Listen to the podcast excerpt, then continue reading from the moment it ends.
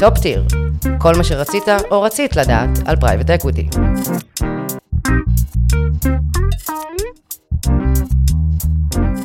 ברוכים הבאים וברוכות הבאות לפרק הרביעי של Top Tier, אה, סדרת הפרקים שמוקדשת אך ורק לתחום ה private equity. אה, אני, אני רועי למפרט, לא הצגתי את עצמי בפרקים הקודמים, אבל זה מתוך אה, חשיבה ש, שאנחנו רוצים לקפוץ ישר לדברים המעניינים, כי אני חושב שזה אחד התחומים המעניינים והמרתקים שקיימים נכון להיום בתחום ההשקעות הלא שכירות, והוא צריך לדעתנו לתפוס מקום שהוא הרבה יותר רחב אה, בתיק ההשקעות הלא שכירות של, אה, של משקיעים.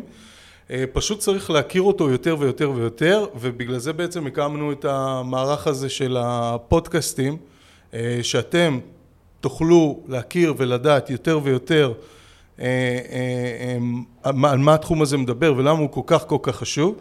אנחנו נדבר על הכל, אה, כמו שדיברתי בפרקים הקודמים, מההיסטוריה והמושגים שעשינו אה, בזמנו עם מושק, עד אסטרטגיות השקעה שונות, אה, עד תהליכים שהם תהליכים שקורים גם פה בקרנות ישראליות, ונביא נציגים מטנא לדוגמה וכן הלאה פה בארץ. אם יש לכם שאלות או חבר'ה ש, שאתם רוצים שנביא ונשאל אותם, אתם מוזמנים לכתוב לי ולבקש. נועה, שהיא עושה אצלנו את כל מה שקשור לנושא של השיווק והפרסום, אפילו הקימה אה, אה, אה, פינה, שהיא פינת הקט המומחה, אתם מוזמנים לבוא ולשאול אותנו, אה, ואנחנו נגיב בפודקאסטים הבאים אה, לשאלות שלכם. אני רוצה ממש להודות לכם על ההאזנה. אה, אני מקווה שתהנו, ובעיקר תשכילו. כמו שאני אומר בכל פעם, אם אתם רוצים, מה שאנחנו הולכים לדבר עליו זה יותר ברמת הכלל, זאת אומרת, אה, ברמת האסטרטגיות, איך זה עובד. אם אתם רוצים ממש לדעת איך להשקיע או איפה לשים את הכסף, וחומר יותר ספציפי, אה, אתם מוזמנים, יותר מוזמנים להיכנס אלינו אה, לאתר, ל-www.lampert.co.il, שמה אנחנו מחלקים את זה ממש ל, ל, ל, לקרנות שאפשר להשקיע בהן, סוגי הקרנות, הרכבי נכסים, אה, תשואות היסטוריות, אה, רעיונות עם אה, מי מטעם הקרן, כדי שתוכלו להכיר ולדעת. לפני הכל, אתם יודעים כמו בכל פעם, נעשה disclaimer קצר, ואני אכיר לכם את ה... את האורחת המיוחדת והחשובה שיש לנו היום להכיר לכם. אז ככה, הפודקאסט הזה הוא תוכן שאפשר ללמוד ממנו, אבל הוא לא המלצה על ביצוע פעולות. אין לראות בכל דבר שנדבר כאן בחצי שעה הקרובה, בשלושת רבעי שעה הקרובה, משום המלצה לביצוע פעולות או ייעוץ במוצר פיננסי, או שיווק פיננסי, או המלצה לביצוע פעולות, או, יצור, או ייעוץ במוצר פנסיוני, שיווק פנסיוני, ייעוץ מס, ייעוץ משפטי, כל אה, סוג של ייעוץ כלשהו. אה, המידע שיוגש כאן הוא לידיעה בלבד, אה, ואין תחליף לייעוץ כמובן, שהרי ייעוץ השקעות צריך להתחשב בנתונים וצרכים מיוחדים של כל אדם. כל העושה במידע הנ"ל שימוש כלשהו, עושה זאת על דעתו בלבד ועל אחריותו בלעדית בלבד. וזהו, אחרי שאמרנו את כל זה, אני רוצה להגיד שלום לאורחת המכובדת שלנו, סוף סוף אורחת, ענבר שטיינר. אהלן, רועי. מה נשמע?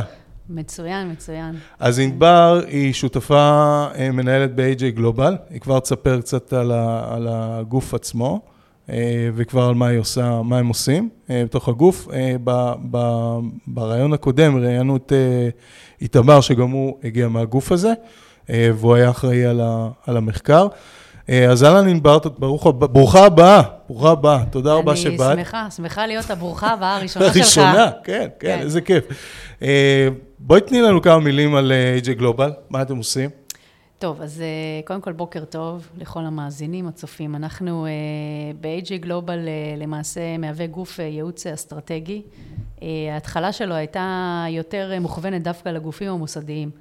הגופים המוסדיים היו בעצם הגופים העיקריים שהשקיעו גם בקרנות private equity, גם בחוב, בתשתיות, בנדל"ן, כל העולם האלטרנטיבי בעצם היה בעבר שמור רק לגופים המוסדיים, וככה התחלנו. כאיזשהו גוף ייעוץ שמלווה גם גופים מוסדיים, אבל הרבה מאוד גם גופים שהם פיננסיים, נקרא להם סמי מוסדיים. אה, זה יכול להיות אה, מועצות להשכלה גבוהה, אה, גופים פיננסיים שיש להם בעצם איזשהו הון שהם חיפשו להשקיע אותו ורצו לברוח מהתנודתיות של השוק השכיר. ועקבנו מקרוב אחרי השוק הזה, אנחנו מוציאים מתחת ידינו מחקרים, גם על ההתנהגות של המוסדיים בארץ, אבל גם הרבה בחו"ל. יש שונות מאוד מאוד גדולה בין ההתנהגות של המוסדיים בארץ להתנהגות של המוסדיים בחו"ל, בעיקר בשונות ובבידול. ובעצם בחמש שנים האחרונות אנחנו רואים שהמשקיעים הכשירים רוצים לנגוס באותה עוגה, והסינרגיה הזו יצרה לנו בעצם מחקר וייעוץ גם לכשירים, לייצר להם מוצרים שהם בעצם טיילור מייד, הרבה פעמים אותם מוצרים שהגופים המוסדיים ישקיעו בהם, ולפעמים לא, לפעמים לכשירים יש דרישות משלהם, גמישות בכל מיני אלמנטים ותנאים, ואנחנו כגוף ייעוץ גם מוציאים מחקרים, גם על ההשקעות ועל הגופים המובילים, אז יש לנו גם את הצד, צד אחד הקרנות, יש לנו ריליישנשיפ מאוד מאוד טוב עם הגופים המובילים בעולם היום, בכל אחת מהאסטרטגיות שאפשר לחלום עליה.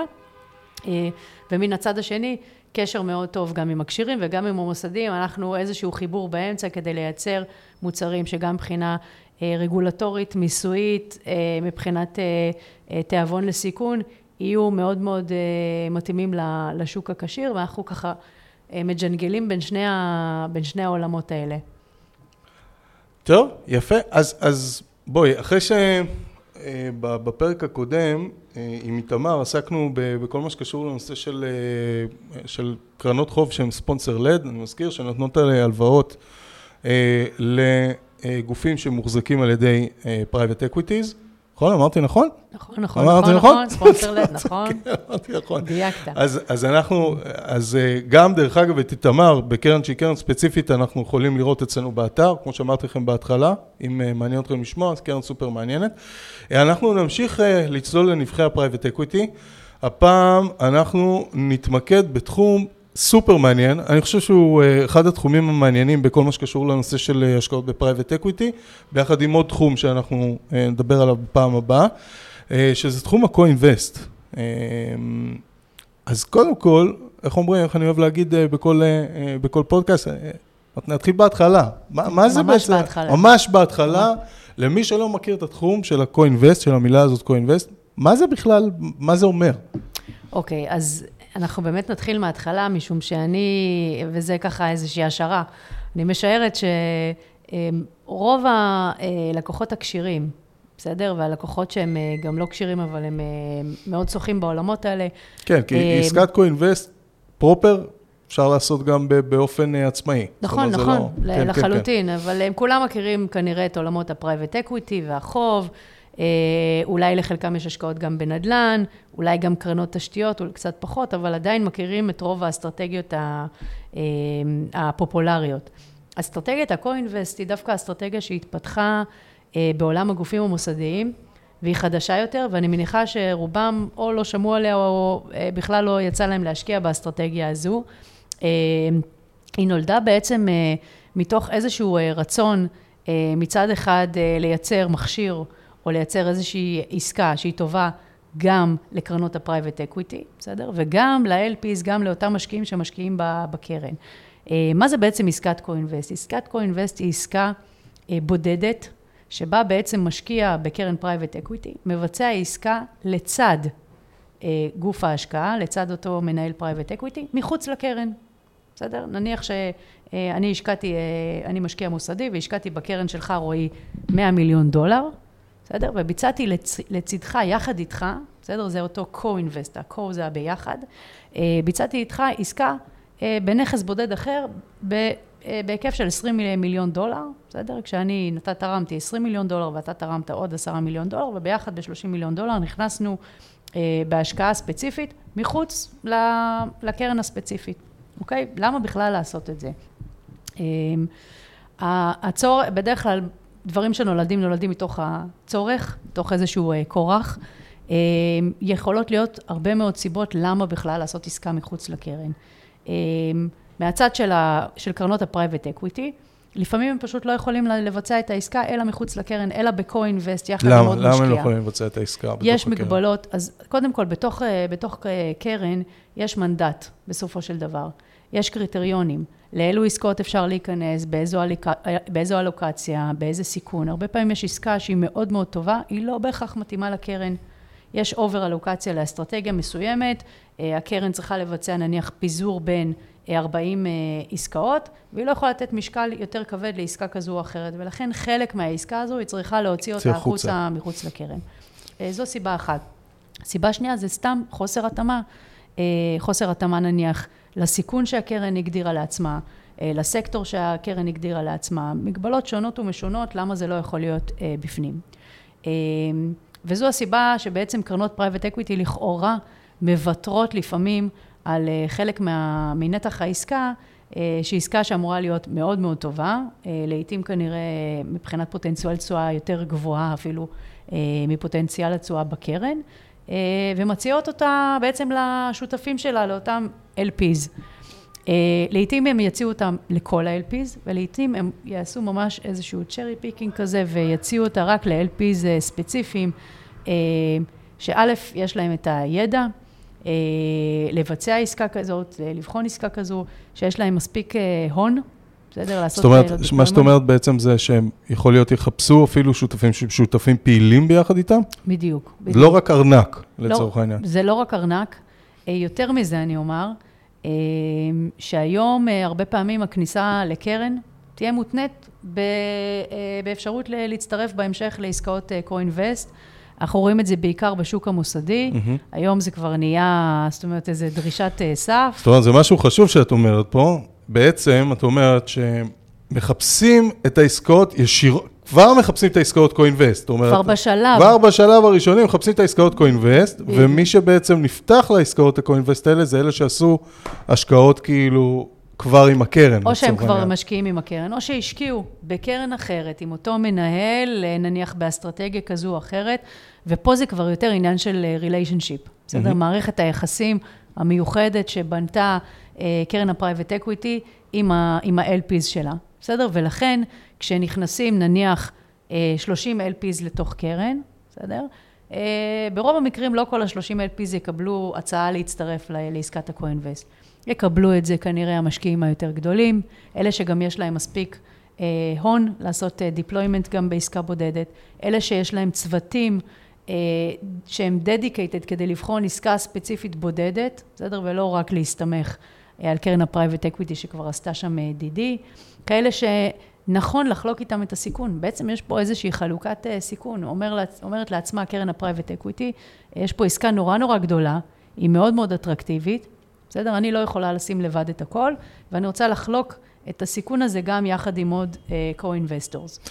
זאת אומרת שבעצם אנחנו נכנסים לעסקה, שהיא עסקה כבר שיש private equity שכבר החליט שהוא רוצה להיכנס לעסקה נכון, הזאת. נכון. הוא שם out of money pocket יחסית מאוד מאוד משמעותי. נכון. והוא עשה due diligence כבר, והוא עשה את הבדיקות, והוא ראה שזאת העסקה שהוא רוצה לגייס אליה, והוא רק צריך אצלה שותפים. נכון, נכון. אה, מה היופי בעצם של העסקאות האלה? מה היופי? אה, אחד, זה גם קצת איזשהו עלייה וקוץ בה, כן? כי מצד אחד, הרבה פעמים מדובר בעסקאות מאוד אטרקטיביות, שקשה לשחרר אותן בעצם לכל השוק, אה, או לפזר אותם ככה בין, אה, בין קרנות, ולכן אתה רוצה דווקא להציע אותם אה, בעצם לאותם גופים שיש לך מערכת יחסים מיוחדת איתם, שהם מצפים לעסקאות האלה. העסקאות האלה הרבה פעמים יגיעו בלי fee ובלי carry. בסדר? מבחינת הכלכלה, האטרקטיביות של העסקאות האלה היא בעצם בבעלות שלהם. כשנכנסים לקרן private equity משלמים נניח דמי ניהול ודמי הצלחה בחלק מהמקרים, ברוב המקרים, אם מדובר אה, בעולמות ה private equity. העסקת, אה, עסקת co-invest תהיה נטולת fee ונטולת carry, או עם fee ו carry מאוד מאוד אה, נמוכים ואטרקטיביים. בסדר? היום פחות או יותר 50% מהעסקאות, אפילו קצת יותר, מגיעות בכלל בלי fee ובלי carry. ולכן יש פה איזושהי אטרקטיביות, אומר לעצמו הגוף המוסדי, אני בעצם אה, שם את כספי בתוך קרן ה private equity, אני מצפה לתשואות מסוימות, לפיזור מסוים, לסיכון מסוים, ואני יודע תמיד שיש לי איזשהו אה, אה, שפיל נוסף, איזושהי הזדמנות נוספת, שאולי אטרקטיבית יותר, אולי פוטנציאל התשואה אל מול הסיכון שם יותר אטרקטיביים, אני גם לא אשלם שם כנראה פי וקרי כמו בקרן, אוקיי? ואני רוצה את ההזדמנות הזו אה, אה, להיכנס לתוך אותה עסקה, שלא יחד עם כל ה-LPs הקטנים יותר, לכאורה, אני אומרת, כן, אה, לא... אז איזה אפשרויות יש להיכנס בעצם לאסטרטגיית co-invest כזאת? אז ככה, אז אה, עסקת co-invest בדרך כלל אפשר להיכנס אליה בשתי דרכים. אופציה אחת, שהיא יותר שמורה בעצם לגופים המוסדיים הגדולים, היא עסקה בודדת, מחוץ לקרן. אנחנו רואים חברה שהיא אטרקטיבית, אה, אגב, זה יכול להיות כמובן, אנחנו מדברים על עולמות ה-private equity, אבל כמובן שעסקת co-invest יכולה להיות גם בחוב ובתשתית וכו' וכו' וכו', מחוץ לקרנות בכל אסטרטגיה שהיא. זו אופציה אחת.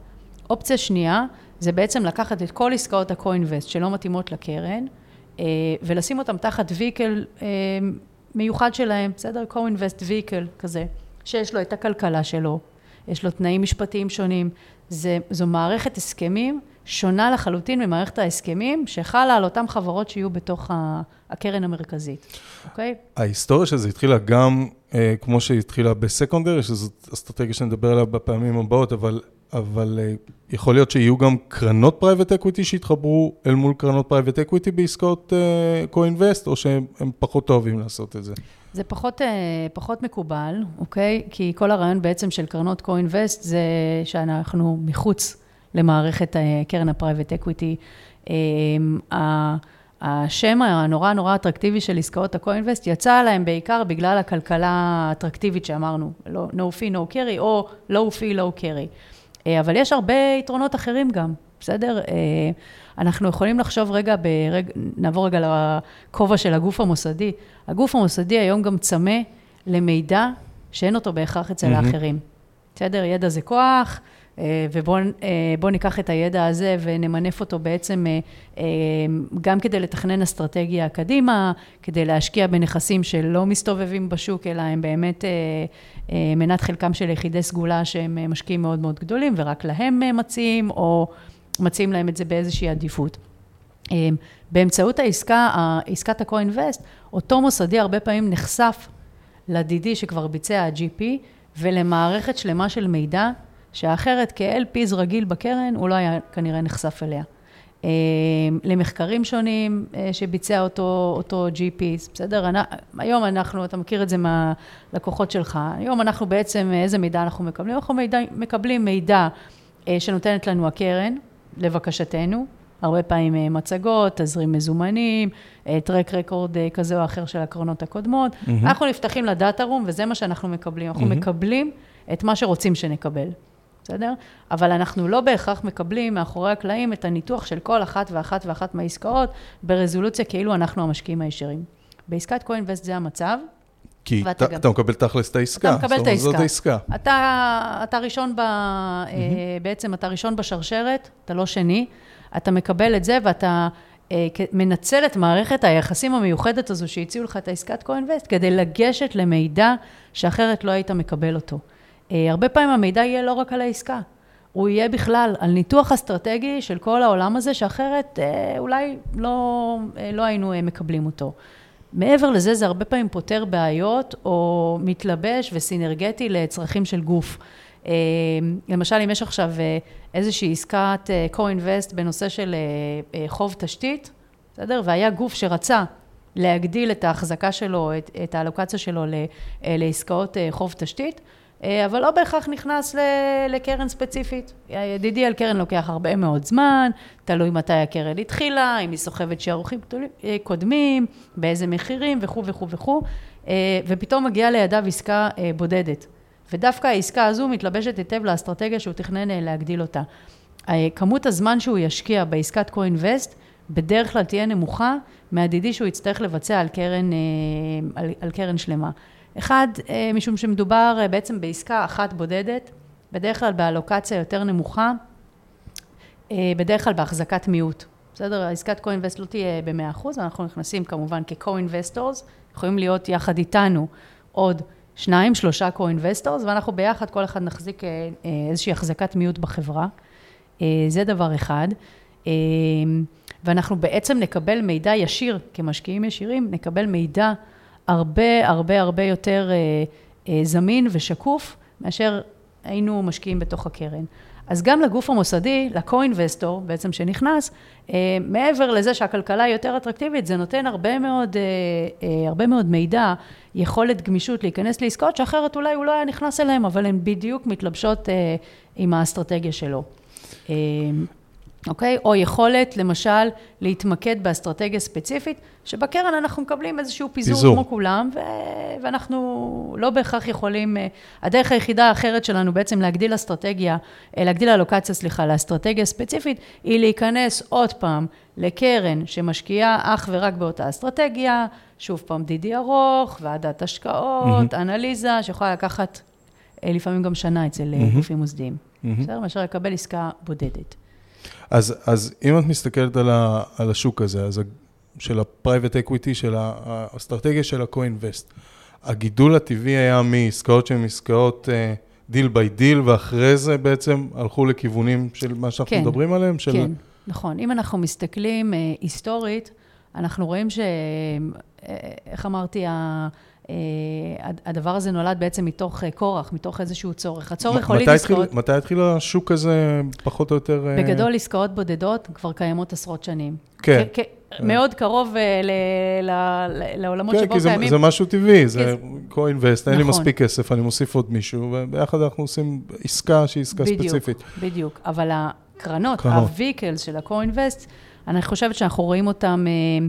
נגיד בעשור האחרון כבר יש לנו מדגם יחסית אה, מייצג של ויקלס כאלה, אה, אבל סתם, רק כדי לסבר את האוזן, כן, מבחינת הגידול, אה, מ-2015, בסדר? או 2014 אפילו, ועד היום, כמעט תוך עשר שנים, השוק הזה הכפיל את, השוק הזה בעצם גדל פי חמש. בסדר? אם אנחנו רואים עסקאות co-invest שהיו בסדרי גודל של נגיד קרנות כאלה של חמישה מיליארד דולר, היום אנחנו רואים מעל 25 24, 25 רק, רק בקרנות, רק זאת אומרת, בקרנות. בקרן ספציפית, או, או שאני מדבר... רק בקרנות. בקרן ספציפית, 25 בקרנות. מיליארד דולר, לא קרן ספציפית, בודדות. לעשות co-invest. של, כל, של, של הקרנות האלה היום, כי אנחנו רואים כבר קרנות של מיליארד, מיליארד וחצי, שניים, אה, וצפונה, רק של ויקלס אה, אה, שהם dedicated רק ל-co-invest. וללא קשר, עסקאות בודדות, ששמורות יותר באמת, כמו שאמרתי, לגופים המוסדיים, שהם פשוט נמצאות היום ביותר ממחצית התיקים. בסדר, יש לנו, אה, אה, סתם שנדע, כמה, היה איזשהו סקר של Private Equity International, כמה בסוף 2022, לגופים המוסדיים, כמה מתוך האלוקציה שלכם לקרנות Private Equity, אתם תקצו בעצם ל-co-invest בשנת 2023. ובערך אה, אה, שני שליש מהם בערך אה, אמרו שהם מתכננים בעצם להשתתף בהשקעות, בהשקעות co-invest במהלך 12 החודשים הקרובים, זה אומר שיותר מ-70% מהשוק בעצם מבצע עסקאות כאלה. כל אחד כמובן לפי הגודל שלו. אבל מה שיותר מעניין, וזה אולי דווקא המאזינים ככה שואלים את עצמם, אוקיי, יופי, הגופים המוסדיים, יש להם צוותים, יכולים לבחון עסקאות כאלה בזמן מאוד מאוד קצר. איך אנחנו קשורים לזה? אז גם ה-family office היום בעולם, אה, לפחות כשליש מהם מבצעים עסקאות co-invest. זאת אומרת, אה, גם הם היום יודעים להעמיד צוותים שיכולים לבצע DD על עסקה ספציפית, גם הם מבינים את האטרקטיביות של הדבר הזה, ומבחינת תרומה לתשואה, אנחנו רואים שעסקאות co-invest, גם כשיש לנו קרנות שהן blend, נניח secondaries עם co-invest, ה-co-invest אה, בדרך כלל יגדיל את פוטנציאל התשואה בתוך התיק, בגלל אותם דברים שדיברנו. No fee, no carry, תנאים הרבה הרבה יותר אה, אה, טובים. את יודעת מה, אם, אם, אם את כבר באה ומדברת על families, אז גם אתם כגוף שהוא גוף מחקרי, לצורך העניין, ה-גלובל, האם אתם רואים בעתיד אולי חשיבה ללכת לעסקאות שהן עסקאות ספציפיות? אז אני אומר ככה, ככל שהשוק הזה מתפתח, יכול להיות שבעתיד אנחנו, אנחנו נעשה את זה. התחילו עם זה, דרך אגב, אמ, בפניקס, לפני uh, תקופה מסוימת. נכון. אמ, יותר בקרנות, זאת אומרת, לקחת בעצם את אותן uh, עסקאות שמבצע הגוף המוסדי ולהכניס אותן לתוך uh, קרן. גם לנו יש עכשיו קרן שבחלקה בעצם מתמקדת ב-co-invest, ואני חושבת שהיכולת שה- שלנו, בעצם אה, לרכב על המומחיות הזו של, ה, של הגופים שמבצעים co-invest, אה, היא היום מתאימה לקהל הזה, וככל שהוא יתפתח בעתיד, אני בטוחה שיהיו יותר ויותר גופים שגם יבצעו עסקאות אה, בודדות. אבל אני רוצה לומר לא כל אה, קרן private equity אה, יכולה לבצע בהכרח עסקאות co-invest, או טוב אה, להיכנס בהכרח לעסקאות ה-co-invest שלה, למרות כל מה שאמרנו. אה, והסיבה לזה היא בעצם אה, איזשהו, אה, איזושהי סלקטיביות בדיל פלואו, בסדר? עסקאות שצריכים להם שותפים, היו ויהיו תמיד. בסדר? תמיד יצטרכו שותפים. השאלה אם העסקאות האלה הן עסקאות איכותיות, ופה כשנכנסים לוויקל של קוינבסט, צריך לבחור מנהל שהוא מנהל איכותי. זאת אומרת, מה שאת, בדיוק, אני מדברת עכשיו על הצד של בחירת מנהל הקרן. נכון, לצורך העניין, נכון. ב-co-invest. נכון, נכון. שזה בשונה מסקונדרי, שאתה רץ על מיליון עסקאות לצורך העניין, אז זה חשוב, אבל זה לא אותו, אה, לא, אין על זה את אותה נכון, חשיבות. נכון. פה את מדברת ממש על חשיבות של מנהל הקרן. נכון, כשאנחנו נכנסים לקרן אה, השקעה, private equity על כל נגזרותיו, לא משנה אם אנחנו מדברים על, אה, על buyout או על secondary או על כל אה, אסטרטגיה אחרת, אנחנו בעצם נותנים איזשהו מנדט למנהל הקרן, ואנחנו לא יודעים בהכרח, בטח בתחילת הדרך, איך יראו העסקאות. אין לנו נגיעה, אין לנו איזשהו מנדט להחליט על העסקאות האלה, אנחנו נתנו את ה... נתנו קר בלנש למנהל הקרן. אה, אנחנו יודעים פחות או יותר מה תהיה האסטרטגיה, באיזה שוק הם יתמקדו, מהם רמות הסיכון שאנחנו צריכים לצפות להם, מהם הביצועים, אה, אנחנו יודעים איזה מידע אנחנו אמורים לקבל, מעבר לזה לא הרבה. ברגע שמגיעה אלינו עסקת co-invest, אנחנו, עדידי שאנחנו נבצע עליה והיכולת שלנו להסכים לעסקה או לא להסכים לעסקה, שזה בעצם מה שהגופים המוסדיים מחפשים, אומרים, אני נכנס היום לקרן private equity, היום כבר לא מתביישים לומר, אני נכנס, אבל תן לי יחס של co-invest של פי 1, 2, 3, 4 ביחס כזה או אחר, בסדר? זאת אומרת, לא... מראש אתה נכנס כבר ל... היום הדרישה היא מראש לתת כבר co-invest, בסדר? אוקיי. אמ, ופחות משנה באיזה יחס, מה שיותר משנה זה בפועל, אמ, גם אם מקבלים עכשיו המון המון עסקאות co-invest בדרך, אחוז ההיענות לעסקאות האלה הוא בדרך כלל יהיה נמוך, אוקיי? Okay? למה הוא נמוך? כי גם לגוף המוסדי, כשיש לו יכולות אנליטיות ויש לו צוותים מאוד מאוד טובים, הרבה פעמים הוא יקבל אותה בשלב האחרון אה, שצריך להיכנס בעצם לעסקה, אחרי שה-GP אה, של הקרן כבר עשה DD וכבר חפר בתוך העסקה והוציא תחת ידיו איזושהי עבודה ואישר אותה. אה, ותקופת הזמן שנשארת לגוף המוסדי להגיד כן או לא, היא תקופת זמן קצרה יותר מאשר לבחון עכשיו כניסה לקרן. לפעמים לא יספיקו הגופים. אה, לפעמים צריך לעשות אפילו DD יותר מעמיק. אתה נכנס כמשקיע ישיר. איזה מידע אתה מקבל? האם העסקה היא באמת עסקה איכותית, או שמישהו היה צריך פה איזה שותף שיחלוק איתו את הסיכון? שיחליף אותו, אולי גם באמצע. הוא, תראה, הוא, לא, הוא נכנס יחד איתו, בסדר? זה כשהעסקת קו-אינבסט אומרת, אני נכנס. עכשיו כן. אתה בא איתי או לא בא איתי, אבל אה, בוא נחלוק את הסיכון. עסקאות שאנחנו בחנו, כן. אז, אז זה תלוי גם מאוד כמה. שותף יכול לבוא ולהגיד לך, אני בפנים 30 אחוז, אבל איזה הסדר היה איתו לפני? זאת אומרת, איזה הסדר בעסקה היה לפני? נכון, נכון. אם הוא רק ב... נקרא לזה סייף, או מי שמכיר בעולמות ה-venture capital, אם הוא באמת בפנים.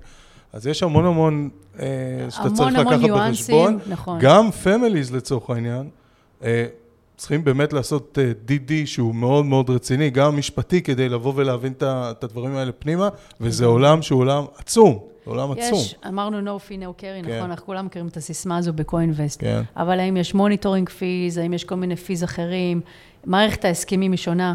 צריך פה גם משפטית וגם מיסויית לבדוק שזה אה, מאוד מתאים. זאת אומרת, יש פה גם איזה צד של הניואנסים אה, שצריך לבדוק אותם היטב. אה, ואז מה שאנחנו צריכים בעצם, כשאנחנו נכנסים לוויקל כזה, ואנחנו לא הראשונים בשרשרת, זה לדעת שיש לנו מנהל קרן, שזו ההתמחות שלו. Mm-hmm. זה מה שהוא עושה מהבוקר עד הלילה. יש גופים כאלה, הרבה פעמים הגופים שאנחנו נראה פה הם דווקא גופי הייעוץ. אותם gatekeepers, אותם גופים שדווקא רוב הנכסים שלהם הם לא נכסים מנוהלים, אלא נכסים מיועצים. שמכירים ש... את השוק בעצם? הם מכירים את השוק, הם מייעצים לגופים המוסדיים הגדולים ביותר בעולם על עסקאות ספציפיות, על קרנות ספציפיות, הם בעצם סוג של אה, יועץ אה, מחקרי, אוקיי? ומתוך הכובע הזה, שהם רואים deal flow, שהוא אה, באמת... אה, אינסופי. אינסופי, באמת. אה, הם יושבים על, על ברז של מידע, שאין אותו בהכרח סתם לקרן private equity, לאיזה asset manager שזה מה שהוא עושה. אמ, וצריך פה מערכת אה, ידע וסינון של מידע שהיא מאוד מאוד מאוד מאוד מתוחכמת, יודעת אה, לקלוט כמויות אה, מידע כאלה ולהפיק אה, מתוכם אה, דוחות מאוד מאוד ברורים על מה העסקאות שעכשיו כדאי ושווה להיכנס אליהן. אני, אני רוצה לפרוס את מה שאמרת, כן. כי זה סופר חשוב. בסדר? כן. כי אם אנחנו מדברים על, ה, על, ההת, על ההתפתחות בתוך ה-co-invest, אז אני רוצה למפות את זה. אז דיברנו על עסקאות שהן עסקאות ספציפיות, דיברנו על קרנות co-invest, דיברנו על, על היתרון בקרנות co-invest, ואת אומרת עכשיו משהו מאוד חשוב, את אומרת, חבר'ה, לא רק קרנות co-investing flow, אתם לא רוצים רק אותם, אתם רוצים גופים שהם גופים שבגדול הם גופים מחקריים, כי האג'נדה פה היא שונה לגמרי מ-buyout, שיבואו ויעשו לכם את ה-co-invest, זה מה שאת אומרת. מה שאני אומרת זה שלהבדיל מעסקה בודדת, שנכנס הגוף ואומר, רוצה את העסקה כן או לא, אתה רשאי לעשות דידי יחד איתי, עליי, תשתמש במידע וכולי. בקרנות co-invest, בעצם אנחנו מקבלים איזשהו פול של עסקאות, שכל היופי בהם זה שבעצם אנחנו כלקוחות כשירים מקבלים גישה לאותן עסקאות, בדיוק, בדיוק, בדיוק אותן עסקאות, שהגופים המוסדיים הגדולים ביותר בעולם נכנסו אליהם. זאת אומרת, יש לנו איזה מין אה, נוחות או איזה מין תו תקן שהם נכנסו אליהם, אבל מי שמאגד את אותן עסקאות, מי שמציע אותן, מי שעושה את, אותם, את אותו co-invest, חייב להיות בעצם גוף שזו ההתמחות שלו, וזה בדרך כלל יהיו גופי הייעוץ. Mm-hmm. זה, זה נולד ככה באופן uh, טבעי, זו האבולוציה של, ה, של השוק הזה. יפה. Uh, מתוך העובדה שהם פשוט יושבים על, על מאגרי מידע, מידע, מאגרי מידע גדולים. הם רואים את העסקאות, הם רואים את העסקאות שמתבצעות, אבל בעיקר, מה שהם רואים זה שאת העסקאות שלא מתבצעות, שלא יוצאות לפועל. אלה שהם דווקא יעצו לא להיכנס אליהם. ולכן כשהם רואים את כל המידע מלמעלה, הם יושבים על איזה מין, אה, תדמיין לעצמך כמו איזה מין אה, מצוק כזה, שהם מסתכלים מה, מהמצוק למטה על, על העמק, הם בעצם רואים את הכל. אמ, ולכן הרגישות, אה, גם של התיאבון לסיכון, גם עסקאות שהגיעו אליהם ולא צלחו ואחרי זה מסתובבות בשוק, הם יודעים להגיד, חבר'ה, זה כן וזה לא. דיוק גם של המכפילים, של באיזה, באיזה מחיר נכון לקנות היום את, ה, את הנכס הזה, אה, הם בעיקר גופים כאלה ש, ש, שזה מה שהם רואים כל היום. אה, ולכן גם, דרך אגב, ה-co-investors הגדולים ביותר אה, בעולם היום, הם, הם גופי ייעוץ. זאת אומרת, רובם הם גופי ייעוץ, או גופים שמתמחים ב-co-invest, mm-hmm. ושדווקא יש להם אולי גם מוצרים אחרים, אבל זה לא ה-core לא business שלהם, זה לא ה... סופר מעניין. זה לא המיקוד. סופר מעניין מה שאת אומרת עכשיו, כי אנחנו מכירים את זה שלחברת קרנות private equity, אז יש בארסנל גם קרן co-invest. שיכולה להיות אגב מצ... יכולה מצוין... להיות מצוינת. יכולה להיות מצוינת, אוקיי? ויכול להיות שיש אה, אה, צוות שהוא dedicated לסיפור הזה, שהגיע גם מגוף ייעוץ.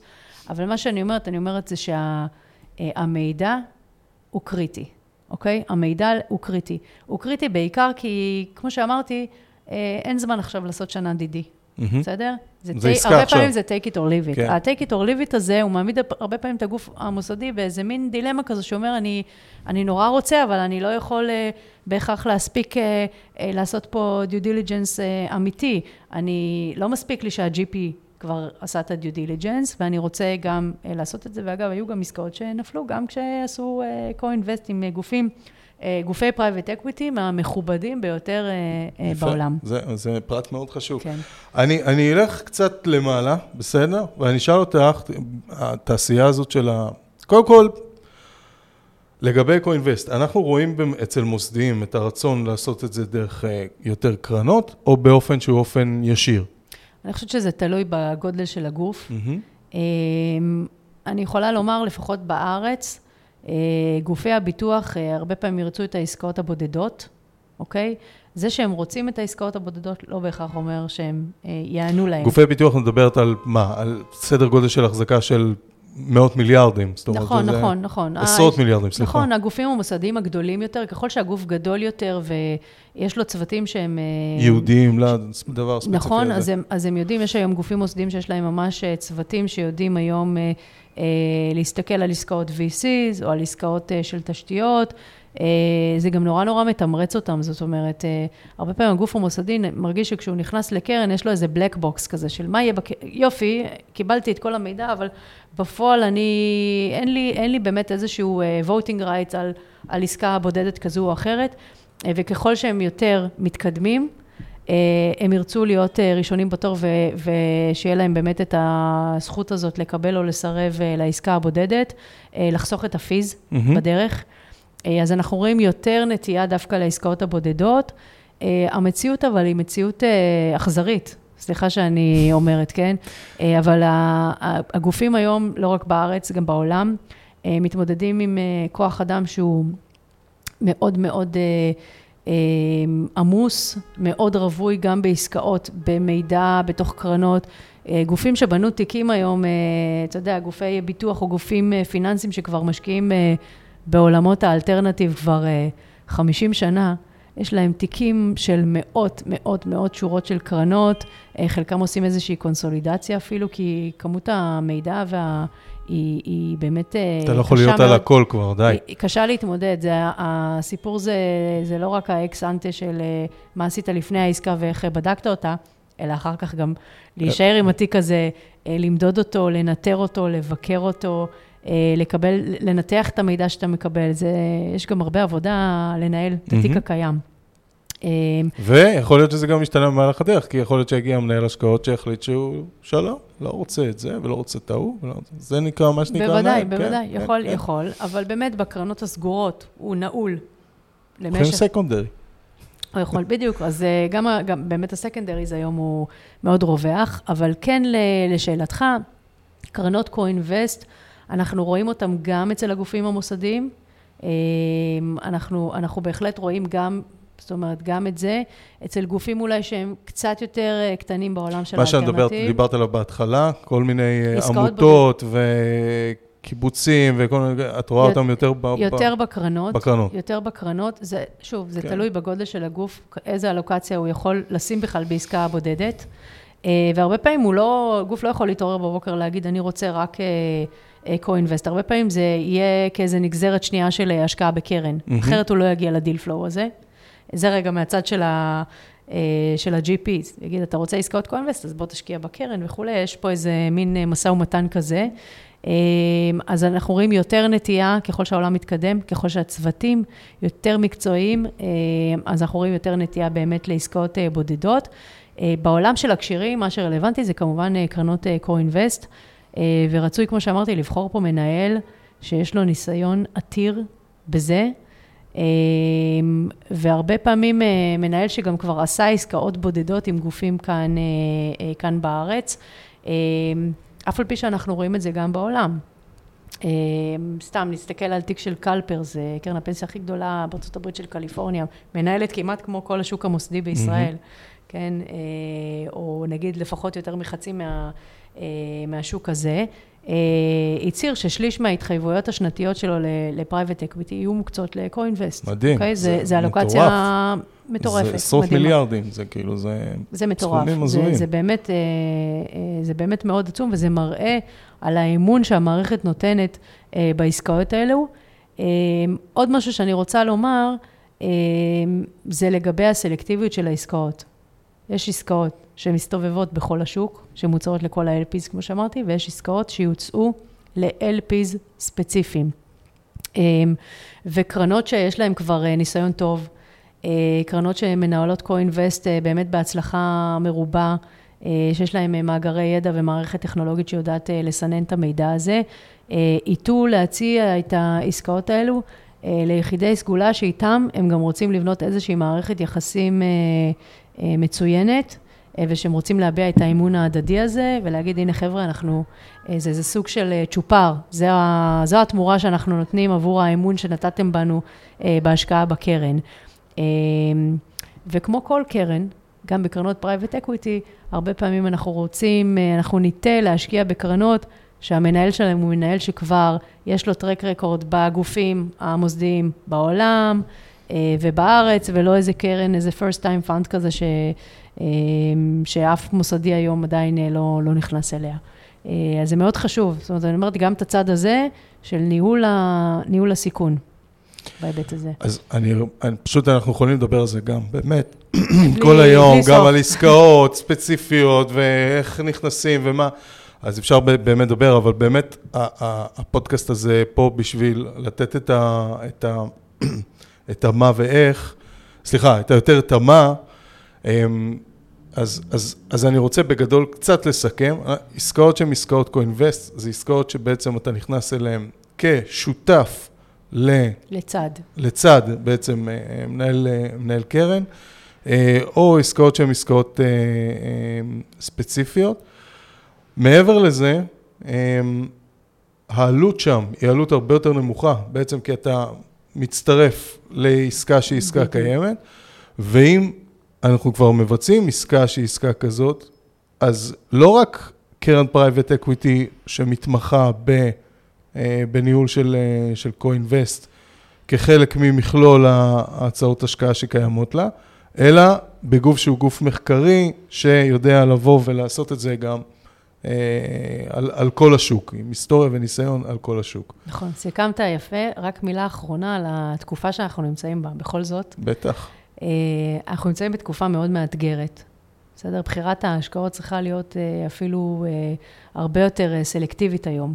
אנחנו נמצאים בתקופה אינפלנציונית לא פשוטה, בסוג של מיתון בכל העולם. אנחנו נמצאים בעליית ריביות משמעותית. כל הדבר הזה בעצם טורף את הקלפים מחדש, ובשאלה איך זה משפיע על עולמות ה-co-invest, אנחנו רואים שיש לנו גיוסים אה, יותר קטנים בעולמות ה-private equity, mm-hmm. בעיקר הקרנות יותר קטנות שיוצאות לדרך. אה, דווקא בהיבט הזה, ודווקא בתקופות משבר, הרבה פעמים גופים מנצלים את זה ב-co-invest. יש הזדמנויות. מגייסים פחות בקרנות, אז הדרך לעשות deployment אמיתי לכסף הוא מחוץ לקרנות mm-hmm. או בעסקאות של co-invest. רוצים לחסוך בעלויות, כולם מאוד טייט. קצרים, מאוד בדיוק. אה, ולכן ה-No Fee No Carry הופך להיות הרבה יותר אה, אה, איזשהו פתרון מאוד מאוד טוב. ובעולם שבו קצת קשה, אז אנחנו גם צריכים להיות מאוד מאוד ביקורתיים על המידע שאנחנו מקבלים, והדרך לקבל מידע, כאמור, יותר משמעותי על העסקאות הספציפיות ולבחון את רמות הסיכון, אז אני חושבת שדווקא בנקודת זמן היום, זו הזדמנות מצוינת להתגבר על חלק מהקשיים האלה. על הכיפאק. אה, אנחנו נארוז. נארוז. אנחנו נארוז, למרות כן. שכאילו היה לי ממש ממש אה, אה, כיף לשוחח איתך, ענבר. גם לי. שוב אני אומר, מי שרוצה, כמובן AJ גלובל, ענבר, משווקים קרנות שהן קרנות ספציפיות, כמו שעשינו עם איתמר. מי שרוצה להכיר את הקרן הספציפית, או אסטרטגיה שהיא אסטרטגיה שקיימת נכון לעכשיו, של ממש... איך להשקיע, מוזמן להיכנס אלינו לאתר, אה, אה, ושם תהיה אה, הקלטה ושיחה בעצם על הקרן הספציפית. את הפרקים הבאים אנחנו נמשיך להקדיש לאסטרטגיית private equity. אנחנו נארח, אני חושב שזה בפרק הבא, את דורית זק מ HarbourVest, שתדבר איתנו על אסטרטגיית ה secondary. אתם כמובן אה, יותר ממוזמנים להאזין לפרקים הבאים באתר למפרט Family Office ובספוטיפיי ובאפל מיוזיק ובגוגל וב-RSS ומה שזה לא יהיה. עוד, uh, עוד תודות נוספות, תודה רבה לטינקאפ שמארחים אותנו פה, uh, פה באולפן.